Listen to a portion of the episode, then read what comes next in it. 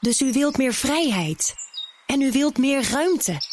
Dan is het nu tijd om dat waar te maken. Gelderse woningbouw geeft ruimte. Gelderse woningbouw bouwt woningen van hout. Meer weten? Ga naar geldersewoningbouw.nl. De burgemeesters komen vandaag bijeen in het Veiligheidsberaad voor een eerste evaluatie van de avondklok. Maar er zal daar ook zeker worden gesproken over de rellen die dit afgelopen weekend plaatsvonden. Premier Rutte heeft de rellen inmiddels afgedaan als crimineel geweld. En hij zegt dat dit niets te maken heeft met demonstreren. De gemeenten hebben uitgerekend wat het Klimaatakkoord voor ze kost. De komende 3 jaar is dat zo'n 1,8 miljard euro. En Nederland en Frankrijk liggen overhoop over de toekomst van het Frans-Nederlandse technologiebedrijf Photonis. Dit is Nieuwsroom, de dagelijkse podcast van het Financiële Dagblad en BNR Nieuwsradio. Met het nieuws verteld door de journalisten zelf. Ik ben Mark Beekhuis en het is vandaag maandag 25 januari.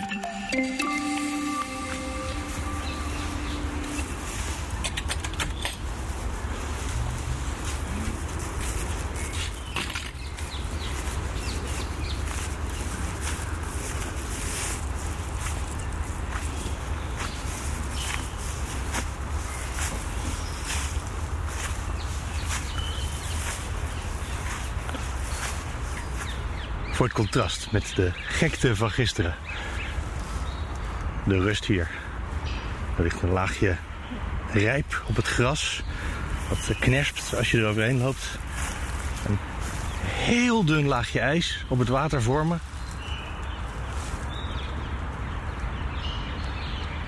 De zon schijnt op de bomen aan de overkant. En de vogels, nou ja, die hoor je.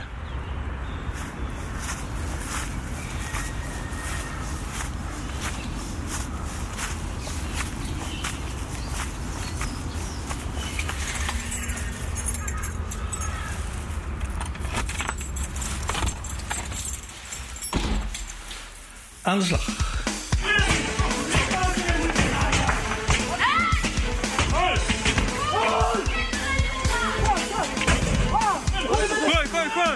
Dit was echt het schuim van de aarde wat hier geprobeerd heeft de boel te molesteren. Ik ben bang dat als wij met elkaar op deze weg zijn, dan zijn we op weg naar burgeroorlog. Dit is echt niet meer te harden. Dan moeten we het leger inzetten. En zijn we zo ver gezakt in deze samenleving dat we dat moeten laten overkomen. Ik weet echt niet hoe je dit moet aanpakken nog. Dit is geen demonstreren. Ik zou dit corona-hooligans noemen. Er is hier niemand gekomen om te demonstreren. Wat hier kwam, dat is allemaal gekomen om de boel om rel in te trappen, om de politie aan te pakken.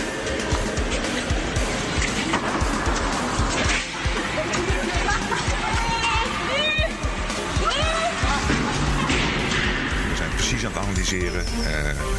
Crimineel gedrag wordt altijd zwaar bestraft. Als mensen dachten te zijn weggekomen, alle camerabeelden zijn er. Hallo Thomas van Groningen. Hi Mark, goedemorgen. Van BNR Nieuwsradio. Jij gaat straks naar het beraad van de burgemeesters, die op hun agenda sowieso al hadden staan de evaluatie van de eerste dagen van de avondklok.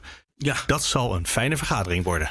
Dat denk ik ook, ja. Want precies een week geleden stonden we daar ook. Toen was het, nou niet precies een week, want toen was het al een dag uitgesteld naar dinsdag. Want het is zo dat sinds het begin van corona vergaderen de burgemeesters iedere maandag. Toen was het een dag uitgesteld omdat het OMT-advies over die avondklok er nog niet was. En de burgemeesters die zeiden, wij zijn niet per definitie voor. Dus we willen echt die onderbouwing zien voordat we zeggen, we gaan die avondklok doen. Dus toen werd het dinsdag. En toen bij het inlopen van die vergaderingen, dan kunnen we als pers ook die burgemeesters een beetje vragen stellen. Normaal gesproken hebben ze dan afgesproken dat ze niks zeggen over de coronamaatregelen. Dat was vorige week wel anders. Daar hoorde je echt bij een aantal burgemeesters. Pieter Broertjes viel het meest op, hè, van Hilversum. Die echt zei, ik ben tegen die avondklok. Ik vind hem niet proportioneel. Dit moeten we niet doen. Nou, een paar uur later, na een gesprek dus met minister Grapperhaus, kwamen ze toen naar buiten. En toen, dan is de afspraak dat alleen Hubert Bruls, de voorzitter van dat burgemeestersoverleg, dat hij dan het woord voert. En die zei, nou, we hebben nog wat vragen. We vinden dat er een stevige avondklok moet komen met niet veel uitzonderingen. Anders kunnen we hem niet goed handhaven. Maar toen waren de burgemeesters dus ineens voor. Dus daar is in dat gesprek iets gebeurd. Dat is interessant. En nou ja, nu een week later, nu we dus eigenlijk hebben gezien dat die avondklok best wel hard gehandhaafd wordt, streng. En dat heeft geleid, in ieder geval in meerdere steden, tot rellen. Ja, kan je je afvragen, hoe staan de burgemeesters nu in discussie? Ik verwacht niet dat ze gaan zeggen, nou, we moeten ermee stoppen. Maar het zal best een pittig gesprek gaan worden, kan ik me zo voorstellen. Een gesprek in de categorie told you so. Wellicht, told you so. Ik moet zeggen dat we vorige week ook nog wel... Ik kan het even terugzoeken in de opnames. Was er een journalist, volgens mij van een krant... die vroeg nog aan Bruls van... verwacht u geen ongeregeldheden? En daar werd toen niet echt antwoord op gegeven. Dus ik heb niet het idee dat dit vorige week... nou uitgebreid besproken is. Hè? Zou het kunnen zijn dat als je dit invoert... dat je dan rellen gaat krijgen? De vraag is ook... en dat is een vraag die me al een volle dag bezighoudt inmiddels... of dit nou rellen zijn die echt gaan over...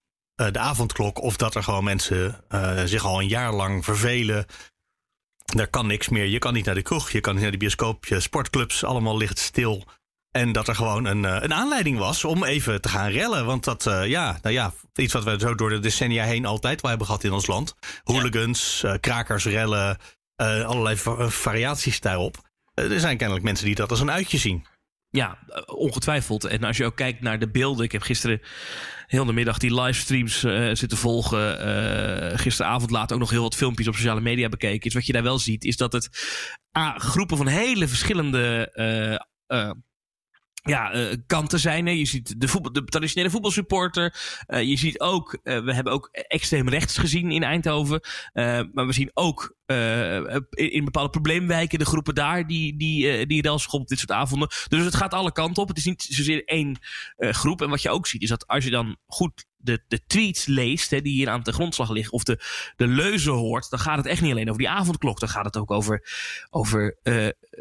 alle coronamaatregelen. Gaat het ook over fake news. Dan gaat het over Trump ineens. Dan gaat het over allerlei complottheorieën die er zijn. Dan gaat het veel verder dan er is een avondklok. Alleen je zou wel, omdat het natuurlijk nu gebeurt in het weekend dat die avondklok is ingegaan, kan je denk ik voorzichtig de conclusie trekken dat die avondklok de druppel is geweest die ervoor gezorgd heeft dat de emmer deed overlopen en uiteindelijk dus de vlam in de pan sloeg. Maar deze mensen zijn niet per se alleen boos op die avondklok. Ik denk dat je die conclusie wel kan trekken. Hoeveel steden was het uiteindelijk waar het uit de hand liep? Want het waren er. Ja, in eerste instantie was het nieuws vooral Amsterdam en Eindhoven. Vooral Eindhoven natuurlijk hele vervelende beelden van gezien. Maar het was ook Tilburg, Enschede, Venlo. Plaatsen waar ik nog nooit van gehoord had. Stein, precies. Waarvan ik nog steeds niet precies weet waar die ligt. Klinkt als Brabant. Limburg. Oh, Limburg. Nou, daar ga je al. Hoeveel steden ging het uiteindelijk mis? Ik ben het wel kwijt, Mark. Maar in ieder geval echt wel een stuk of 10 waar we dat soort meldingen hebben gezien. De voorzitters van die veiligheidsregio's die gaan vandaag daarover in gesprek. En de belangrijke vraag zal zijn, is hoe drukken we dit de komende dagen de kop in? Nou, vanmorgen heeft premier Rutte ook een kort statement gegeven aan de pers. Daar werd hem dit ook gevraagd. En dan zegt de premier, we gaan de beelden analyseren. Waarmee hij ook echt duidelijk een statement geeft naar die mensen die hierbij waren. Van let op, we hebben je in de gaten. We bekijken de beelden. Nou, dat is op zich ook niet zo gek, want er is ontzettend veel videomateriaal van de actievoerders zelf, van de politie, maar ook van de media. Dus heel veel mensen staan er herkenbaar op. Daar gaan ze dus een plan op maken. Hem wordt ook heel vaak gevraagd, wordt het leger ingezet? Nou, kan dat niet zomaar, hè? Het leger inzetten tegen de eigen bevolking, maar daar wil hij niet op vooruit lopen. Rutte zegt dat de politie gisteravond haar mannetje en vrouwtje stond, het goed heeft gedaan en dat hij verwacht dat ze ook over voldoende middelen beschikken om, mocht het weer uit de hand lopen, dat ze er gewoon kunnen staan. Maar dat is ongetwijfeld waar nu dus de volgende vraag ligt. In al die steden die jij net noemde, daar zijn ze nu druk bezig met wat gaat er vanavond weer gebeuren. En de vraag die wij trouwens net zo stelden tussen ons, was dit nou een demonstratie of was het iets anders? De premier zei, rellen zijn crimineel geweld. Heeft niets te maken met protesten. Ja. Dus hij disqualificeert meteen deze demonstraties. Ja, en hij zegt ook, het heeft consequenties. Crimineel geweld zullen we als zodanig behandelen. Hij zegt, die vraagt je af, wat bezielt deze mensen? En hij rekent de keihard mee af. Het is ook logisch dat hij dit doet. En hij zegt ook, dat is wel aardig, het heeft niets te maken met strijden voor de vrijheid. En daarna komt hij met een heel verhaal, wat we natuurlijk vaker van hem gehoord hebben, dat hij die maatregelen niet voor de lol neemt. Dat hij ook niet blij is met die avondklok, omdat het moet, omdat anders die rotmaatregel. De eerste keer dat ik dat hoorde zeggen, ging het nog over stikstof. Nu gaat het de hele tijd over corona. Maar hij heeft het dan over dat dit echt moet en dat die mensen het moeten begrijpen. En dat is nu dus echt de volgende stap. Is bij die mensen overtuigen dat ze vanavond niet weer de Staten moeten gaan, maar dat ze zich toch aan die avondklok moeten gaan houden. Dat het beter is, ook voor henzelf, want dan zijn we hier eerder uit. Die boodschap wil de politiek in ieder geval nu, blijkt hieruit, meegeven. Ja, uit Eindhoven is trouwens inmiddels het bericht gekomen dat het herstel van het station zeker weken gaat duren. En dat het de schade daar in de tonnen loopt. Dat gaat, als dat lukt, verhaald worden op die hooligans, hè? Dat kan ik me zo voorstellen, ja. Wat wel interessant is toch, Mark. Vorig jaar, in augustus, hebben we ook een aantal dagen op rij rellen gehad. Onder andere in Utrecht, in die wijken. Misschien kan je het nog herinneren. Zeker. Ook in een aantal dorpjes. En toen hebben we daar ook heel veel aandacht aan besteed. Toen heb ik een podcast gemaakt in de serie Helder. Dat is een serie waarin we dingen heel simpel uitleggen. En die heet Waarom rellen mensen? En ik sprak daar ook met een sociaal psycholoog die jarenlang onderzoek had gedaan naar rellen en hoe die dan ontstaan. En het is een aardige aflevering. Hij duurt maar 10 minuten om even terug te luisteren. Want mocht je daar nog zin in hebben na deze aflevering van Nieuwsroom. Maar dat is best wel een aardig inkijkje in hoe dit nou altijd ontstaat. En dat er toch echt wel ook opties zijn om dit tegen te gaan. Dat kan namelijk gewoon. Er is gewoon beleid voor, alleen het is wel een keuze. En er is ook antwoord op de vraag waarom mensen rellen? Ja, dat is toch het beestachtige. Hè? Mensen hebben een uitlaatklep soms nodig. En je hebt bepaalde triggers waardoor dat eruit komt. En deze onderzoeker zei eigenlijk dat als je die triggers wegneemt, dat je dan ook kan voorkomen dat mensen rellen. Dat kan dus. En een van de triggers is, en dat vond ik een heel interessante, is als de verwachting er is dat het rellen wordt, dan wordt het rellen. En dat klinkt heel flauw, maar hij heeft die man heeft dat jarenlang onderzocht. Het is dat als je dus als overheid zegt, nou, het is zondagmiddag. Er komt een demonstratie. Mogelijk gaat het uit de hand lopen. Hè, of als we horen dat er mensen bij zitten met wapens, noem maar op. Dan ontstaat de verwachting bij de lokale politiek. Het wordt rellen. Nou, wat is dan het eerste wat een burgemeester doet? Is die zegt, we gaan de politie opschalen. Ik wil bereden politie zien. Ik wil ME. En die kunnen dan allemaal nog heel verdekt opgesteld staan. Die kunnen zich bijna verstoppen, zou je kunnen zeggen. Maar ja, iedereen voelt als het theewater. Ze staan er niet voor niets. En deze onderzoeker zegt, als je dat niet doet, dan is de kans op rellen veel kleiner. Nou ja. Zo, dat is een spannende. Want gisteren, rond 1:00 of 12:00, toen waren er bij Eindhoven, toen kwamen de mensen bij elkaar. Die bleken messen bij zich te hebben. Die bleken scheenbeschermers of armbeschermers in hun mouw en in hun broek te hebben. Ja. Die bleken zwaar vuurwerk. Dat wisten we toen nog niet, maar achteraf bleek er zwaar vuurwerk gewoon voorhanden te zijn. Dat is, nou dan. En nu duurde het al een half uur voor de ME kwam opdagen. Ja, kan je nagaan wat er gebeurt als je ze niet klaarzet. Ja, en anders, kijk, er zit ook een keerzijde aan natuurlijk. Want stel dat je daar niet paraat staat en dan krijg je een situatie zoals bij het Capitool, waar veel te weinig politie was om het Capitool te beschermen. Dan is die achteraf het andere extreem. Ja, waarom was daar niemand? Dus het is een hele ingewikkelde discussie, maar het is een aardige podcast om even te luisteren. Helder, waarom rellen mensen? Ik zet de podcast gewoon bij de show notes. Daar vind je sowieso elke dag. Schaamteloos reclame maken, Mark. Alle links naar de items waar we het over hebben in deze podcast. En dus ook naar op zich hele oude, maar nog steeds of inmiddels weer relevante afleveringen van podcasts. Van de serie Helder in dit geval. Thomas van Groningen, jij gaat straks naar de burgemeesters. Ja. Daar wens ik je veel succes. Heel benieuwd naar wat minister Grapperhaus daar gaat zeggen. Ja, die gaat zeggen dat hij teleurgesteld is en boos op de mensen. Die kan je wel een beetje voorspellen, toch inmiddels? Zeker, maar ik denk ook dat het wel een relevante vraag is nu. Van ja, was gezien deze situatie achteraf gezien de avondklok dan misschien wel eens een goed idee? Of wat gaat u nu doen met die maatregelen? Wat gaat er nu veranderen? Wat gaat er nu opgepakt worden? Of wat gaat er nu in actie gezet worden om te voorkomen dat we straks wekenlang rellen hebben in ons land? Want dat is wel de verwachting van de politiebonden. Ik ben heel benieuwd. Gaan we vanmiddag horen. Vanmiddag hoorden we daar meer over op de radio. En anders morgen in de krant. En misschien wel morgen in deze podcast. Thomas, voor nu, dankjewel. Graag gedaan. Hallo, Orla McDonald van het Financiële Dagblad. Goedemorgen. Redacteur op het gebied van alles wat te maken heeft met de klimaatplannen. Ja.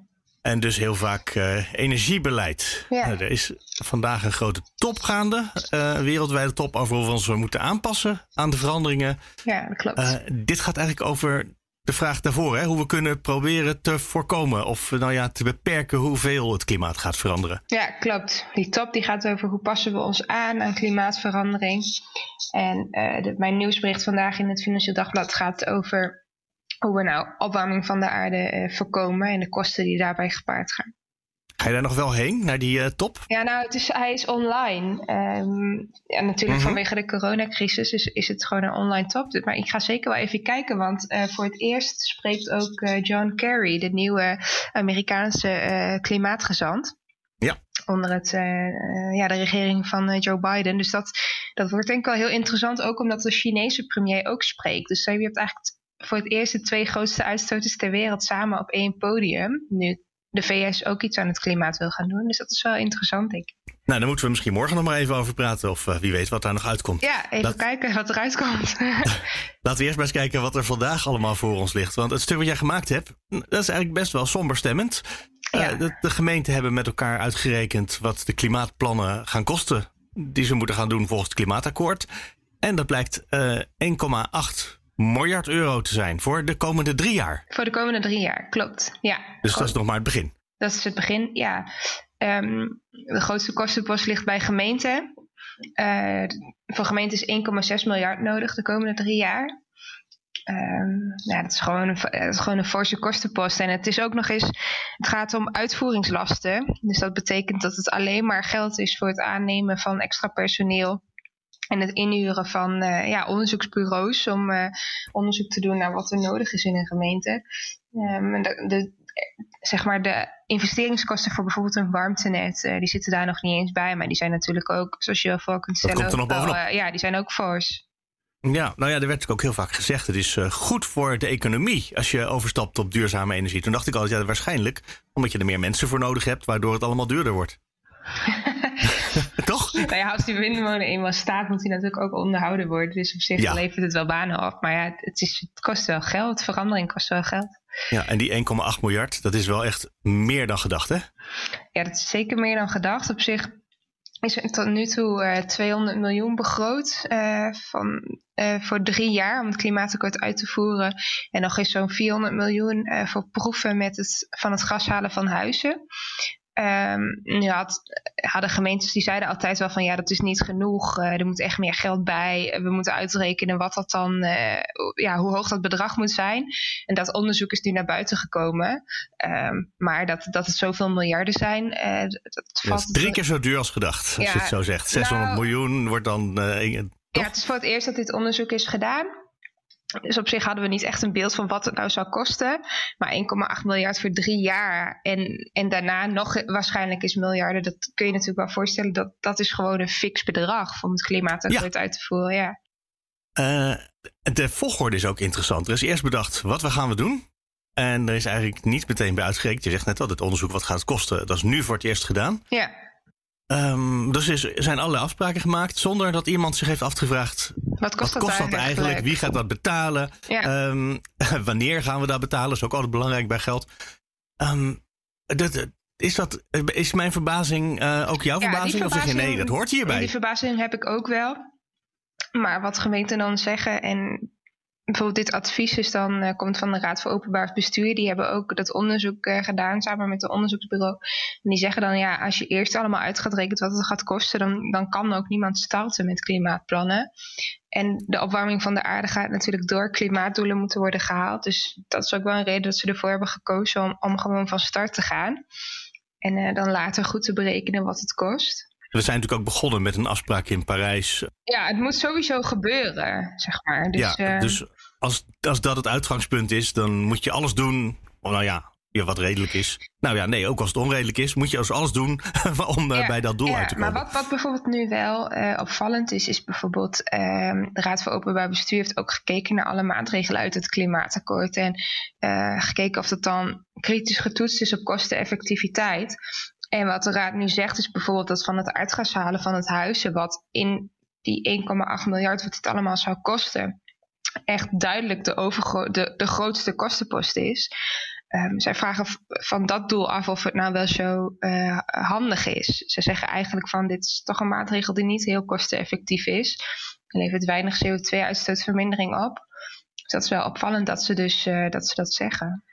En dat is een heel duur stuk van het plan. Nou, als ik de cijfers zou moeten noemen, dan zie je dat de komende 3 jaar gemeentes zo'n 1,6 miljard nodig hebben. En daarvan zou zo'n 60% opgaan aan dat gasloos maken van huizen.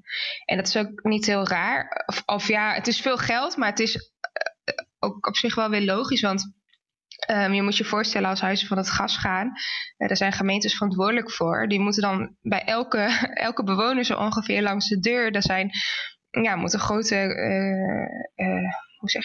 communicatiefolders worden gedrukt. Mensen moeten ingelicht worden. Er moet technisch onderzoek gedaan worden naar wat voor alternatieven er is voor aardgas. Dus dat is gewoon een mega operatie. Want natuurlijk, als je dat waar wil maken, ook gewoon veel geld kost om uit te kunnen voeren. We hebben natuurlijk over een dag of 50 verkiezingen in dit land.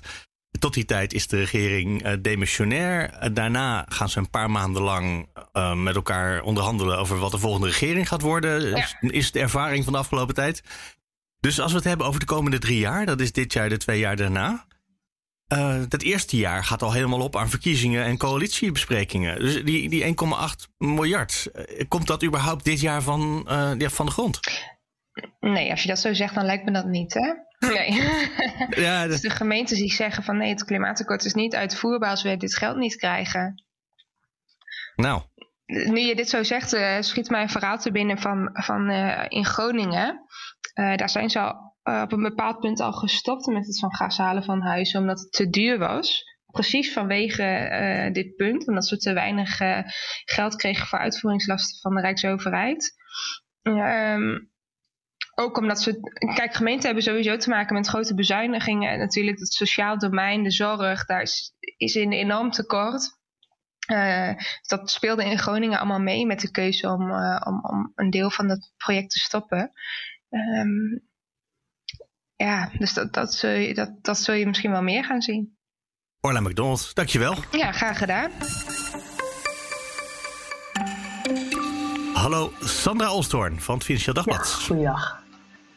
Photonis, of zeg je Photonis op zijn Frans? Ja, nou ja, officieel is het natuurlijk Photonis. Maar ja, ik zeg ook geen Paris, maar Parijs. Dus wat je wil. Dat is ook weer waar. Hangt afhankelijk van wie je spreekt. Van een Nederlandse werknemer zeggen ze Photonis of Photonis. Dus we gebruiken het daar ook door elkaar. Of Delft Instruments, hè? Ja, zo was het vroeger, tot het verkocht werd. Vroeger, ja. Want ik had nog nooit van Photonis gehoord. Is dat een gebrek aan algemene ontwikkeling? Nou, nee hoor, dit is echt super niche. Dit bedrijf. Ze maken dus sensoren. Het belangrijkste onderdeel van een nachtkijker. Ze maken daarnaast ook andere dingen hoor trouwens. Ze maken ook onderdeeltjes. Ze hebben onderdelen aangeleverd voor de deeltjesversneller in Zwitserland. En ze maken ook spullen voor medische apparatuur, maar het allergrootste deel van hun business is toch sensoren voor die nachtkijkers. En dus is het een bedrijf wat van belang is voor de militaire industrie en voor defensie. Er zijn heel weinig bedrijven in de wereld die dit kunnen. Er zijn er maar 4 als ik het goed heb. 2 Amerikaanse, dit bedrijf dus Europees en eentje in Japan. Dus dat je er nooit van gehoord hebt is niet zo gek. Had ik ook niet tot een paar weken geleden. Waar ik wel van had gehoord is dat Frankrijk en Nederland niet altijd samen makkelijk optrekken. Het is Delft Instruments hebben we het over, maar dat is opgekocht door een Frans bedrijf, Photonis of Photonis. Ja. Dat ging ook een hele tijd hartstikke prima, tot een tijdje terug. Laat ik het zo zeggen. Het verhaal is eigenlijk 2 delen. De ene kant is dat het bedrijf overgenomen wil worden door een Amerikaanse partij. En daar zijn zowel het Franse deel, dat overigens ook een Nederlandse geschiedenis heeft, want dat komt voort uit een Frans Philips onderdeel, zullen we maar zeggen. Dat Franse deel en het Nederlandse deel waren het erover eens dat ze verkocht wilden worden aan een Amerikaans bedrijf. Dat bedrijf heet Teledyne. Alleen, dat was helemaal een deal uit onderhandeld. Iedereen helemaal blij. Alleen toen moest het worden voorgelegd aan de Franse overheid. Want dit is technologie, gevoelige technologie. Dual use noemen ze dat. Technologie die dus ook voor het leger kan worden ingezet. En dan heb je een vergunning nodig voor export en toestemming voor overnames. En toen zei de Franse overheid no. En die proberen het bedrijf nu te verkopen aan Thales en Safran. En of Safran. 2 Franse defensiebedrijven. En daar zijn ze in Nederland dus heel bang voor als dat gaat gebeuren. eerst maar eens even waarom ze in Frankrijk zo vervelend vinden als het in Amerikaanse handen zou vallen. Wat is het bezwaar daartegen? Want Amerika, dat zijn toch onze NAVO-partners? Ja, maar tegelijkertijd, je moet dit zien in de context van de internationale discussie over het beschermen van belangrijke technologie. Heel lang zijn we daar in Europa best wel makkelijk mee geweest met het her en der verkopen van high-tech bedrijven. Maar sinds een paar jaar is dat gekenterd en dat lijkt ook hier te zitten achter de motivatie van de Fransen om te zeggen nee, dit gaan we niet aan Amerikanen verkopen. En wat we ook horen is dat het te maken heeft met het feit dat de Amerikaanse overheid, ja, die proberen heel veel controle te houden, ook over hun technologie als het eenmaal verkocht is. Hè. Dus als jij zo'n nachtkijker hebt gekocht van een Amerikaans bedrijf, dan zul je nog steeds na aankoop de hele tijd moeten uitleggen wat jij met jouw nachtkijker doet en waar die is. En ik geloof zelfs dat als je dan zo'n nachtkijker kwijtraakt, dat je dat dan moet melden bij de Amerikaanse overheid. Nou, de Fransen zijn denk ik ook gewoon bang dat ze gewoon te afhankelijk worden in hun defensiematerialen van de Amerikaanse overheid. En ja, wat er gespeculeerd wordt is dat er natuurlijk ook gewoon wat Franse nationalisme bij komt kijken. Die willen vinden het bedrijf belangrijk en die willen het gewoon in Frankrijk houden. Ja, dat kunnen we de Fransen ook niet kwalijk nemen. Dat nationalisme, daar doen we in Nederland tegenwoordig ook volop aan mee. Ja, precies. Ja, toch met onze steun en liefde voor KLM en wat hebben we allemaal voor bedrijven zeker, die we overeind proberen te houden. Zeker, maar dat maakt deze zaak dus ook zo interessant. Want er is ook wat te zeggen voor de verkoop van het bedrijf aan de Amerikanen. Namelijk, dat is de redenatie van het bedrijf zelf, maar waar dus ook het Franse deel van het bedrijf het over eens is. Voor de technologische toekomst van dit bedrijf is samenwerking met die Amerikanen belangrijk. Er zijn dus maar heel weinig partijen in de wereld die dit soort technologie kunnen maken. En zij zeggen dat Amerikaanse bedrijf dat geen nachtkijkers maakt, dat maakt andere soorten technologie. Maar wat die mensen kunnen maken, die maken bijvoorbeeld warmtekijkers. Dus dat je op lange grote afstanden warmte, dus denk ik personen kunt detecteren op basis van warmte. Je als je die technologieën samen weet te voegen, dan breng je dus de technologie van Photonis weer op een hoger niveau. Dat moet geloof ik ook allemaal gedigitaliseerd worden nog, want dat is nog grotendeels analoge technologie. En in die zin zeggen zij, daar hebben we die Amerikanen toch echt voor nodig. En er zijn maar heel weinig bedrijven in de wereld die meerwaarde voor Photonis zouden kunnen leveren. En ze zijn dus bang dat Safran en Thales die meerwaarde niet hebben. Die zijn weliswaar Frans, maar die zitten gewoon in een hele andere tak van sport. Thales maakt bijvoorbeeld radarsystemen. Ja, dat heeft niks te maken met de soort dingen die Photonis doet. Dus daarom willen ze graag aan die Amerikanen worden verkocht. Je kan natuurlijk ook samen een product gaan maken zonder dat je meteen het hele bedrijf uitlevert aan Amerikanen, toch? Je kan een joint venture oprichten. Of je zou zelfs de technologie van die Amerikanen in licentie kunnen nemen misschien. Dus er zijn vast andere oplossingen voor om wel te bereiken wat je wil bereiken zonder meteen... alleen waarom ze graag overgenomen wilden worden is omdat de huidige eigenaren, dus het private equity bedrijf Ardian en de zakenbank Rothschild, het bedrijf vol met schuld hebben gestopt. Dus zoals ze zelf zeggen in het stuk, we zijn zwaar heftiger met schulden gefinancierd. We zijn net de HEMA, zeg maar. Compleet met schulden gefinancierd. En al het geld dat ze verdienen moet worden gebruikt om die schuld af te lossen, in plaats van dat er geïnvesteerd kan worden. En als ze nu overgenomen zouden worden, en Teledyne wil daar echt een flink bedrag voor op tafel leggen, dan zouden ze meteen van die schuld af zijn. En zouden ze dus ook weer kunnen investeren in hun technologie. Iets wat ze nu al een tijdje niet of nauwelijks kunnen doen. Dus dat is het verhaal voor een overname wel. En niet voor samenwerking. Ja. En de Fransen die vinden dat onbespreekbaar op het ogenblik. Ja. Wat vindt de Nederlandse regering eigenlijk? Wij hebben waarschijnlijk Delft Instruments gewoon destijds verkocht en daarmee onze zeggenschap verloren. Ja, nou ja, dat is natuurlijk sign of the times. Dingen zijn gewoon anders nu. Wordt er tegen dit soort technologie aangekeken. Maar de Nederlandse overheid, die is op de hand van het Nederlandse deel van het management, dat graag aan die Amerikanen verkocht wil worden.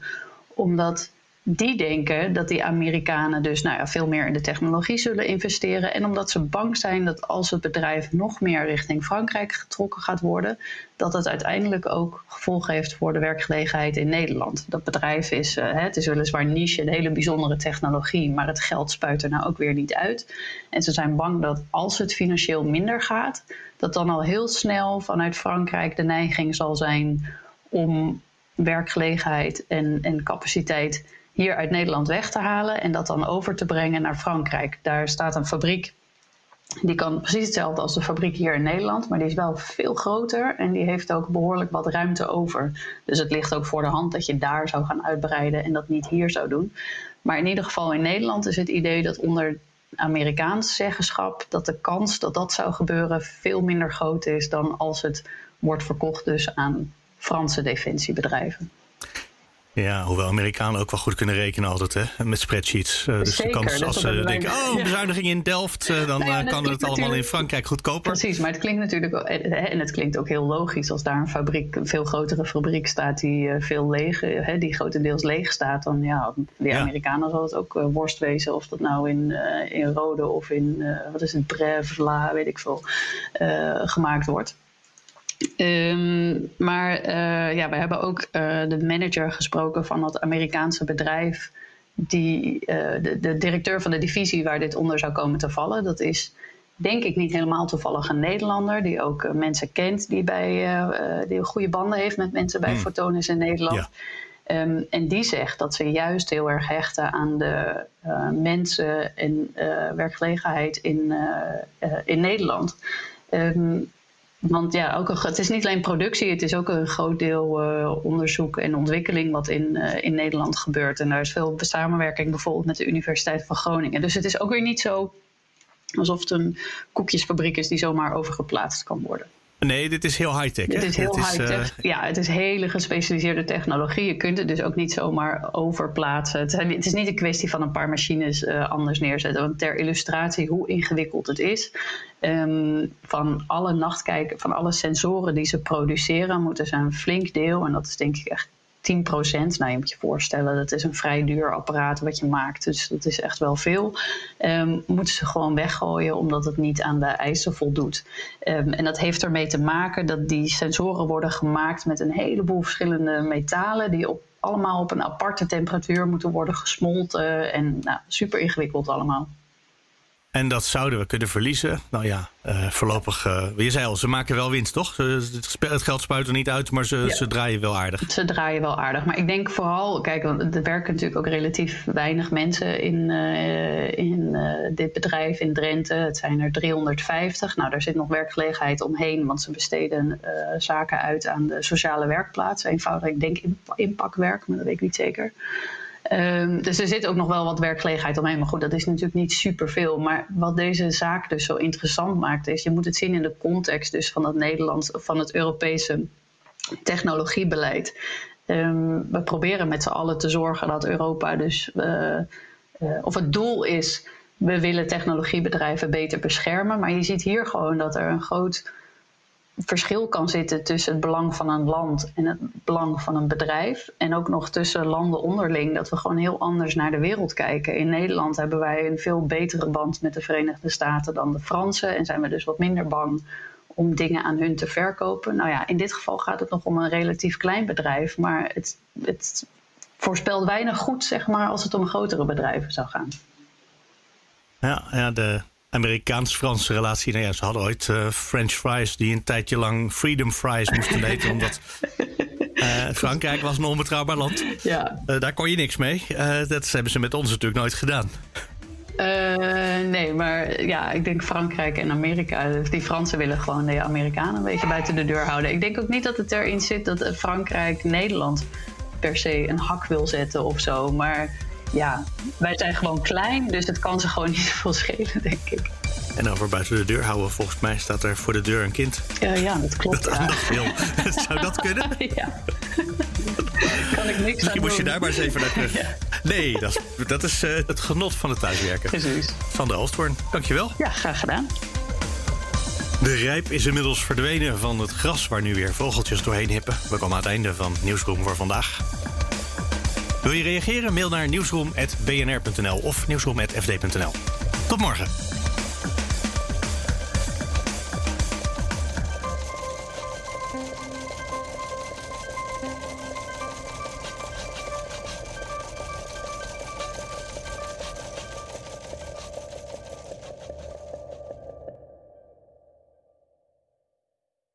Dus u wilt meer vrijheid.